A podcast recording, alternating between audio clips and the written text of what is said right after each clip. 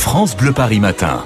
Allez, coup de projecteur ce matin sur les ports. C'est la journée mondiale, même européenne de la mer. Journée européenne de la mer. Alors, on n'a pas la mer à Paris, Non. mais ça vous a inspiré, Alexis Thiebaud, pour euh, nous parler des ports ce matin. Les plus grands, les plus emblématiques. Et en tant que spécialiste de la capitale, on va faire le tour des ports franciliens. Oui, alors d'abord, il y a deux types de ports, hein, euh, les commerciaux d'un côté et les ports de plaisance de l'autre. Alors pour ce qui concerne les, les ports euh, commerciaux, les, les ports fluviaux commerciaux, bah Paris est numéro un en France. Voilà, ça je l'ai appris quand même hier, c'est assez hallucinant. Euh, ça concerne euh, donc euh, le, le port de Gennevilliers, le numéro un donc de la région parisienne, numéro un euh, de France. Sa construction, elle a duré 15 ans, elle a été interrompue par la Première Guerre mondiale. Il faut savoir que le port de Gennevilliers, euh, c'est euh, donc dans les Hauts-de-Seine, c'est 13% de l'approvisionnement des marchandises pour toute l'île de France. Donc ça veut dire que forcément vous avez chez vous des objets, des marchandises qui viennent du port de Gennevilliers. C'est voilà, c'est le premier port fluvial de France. On fait le tour des ports les plus emblématiques de région parisienne en cette journée européenne euh, de la mer. Alors après les principaux ports commerciaux, passons aux ports de plaisance. Alors là, ils sont extrêmement nombreux en Ile-de-France. En fait, tout a commencé avec Port Sergy, c'est dans le Val d'Oise. Première marina à être sortie des eaux en Ile-de-France, c'était il y a 28 ans, c'était en 91.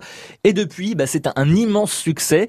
Euh, on est à quelques minutes des barres d'immeubles, hein, donc de, de Cergy. Et on est transporté sur la côte d'Azur avec une soixantaine de bateaux qui trempent, des petites maisons, euh, euh, des bars, des restaurants, des commerces. C'est devenu un lieu d'attractivité extrêmement important. Et donc forcément, c'est un modèle à suivre pour plein d'autres villes. Des dizaines de ports de plaisance ont vu le jour un peu partout, sur la Seine, l'Oise, la Marne, le Loing.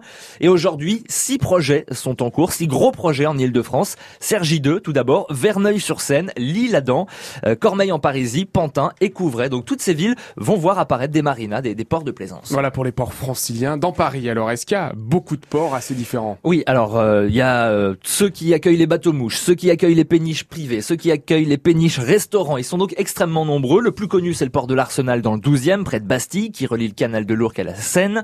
Euh, c'est un débarcadère avant qui a été transformé en 1983 en port de plaisance.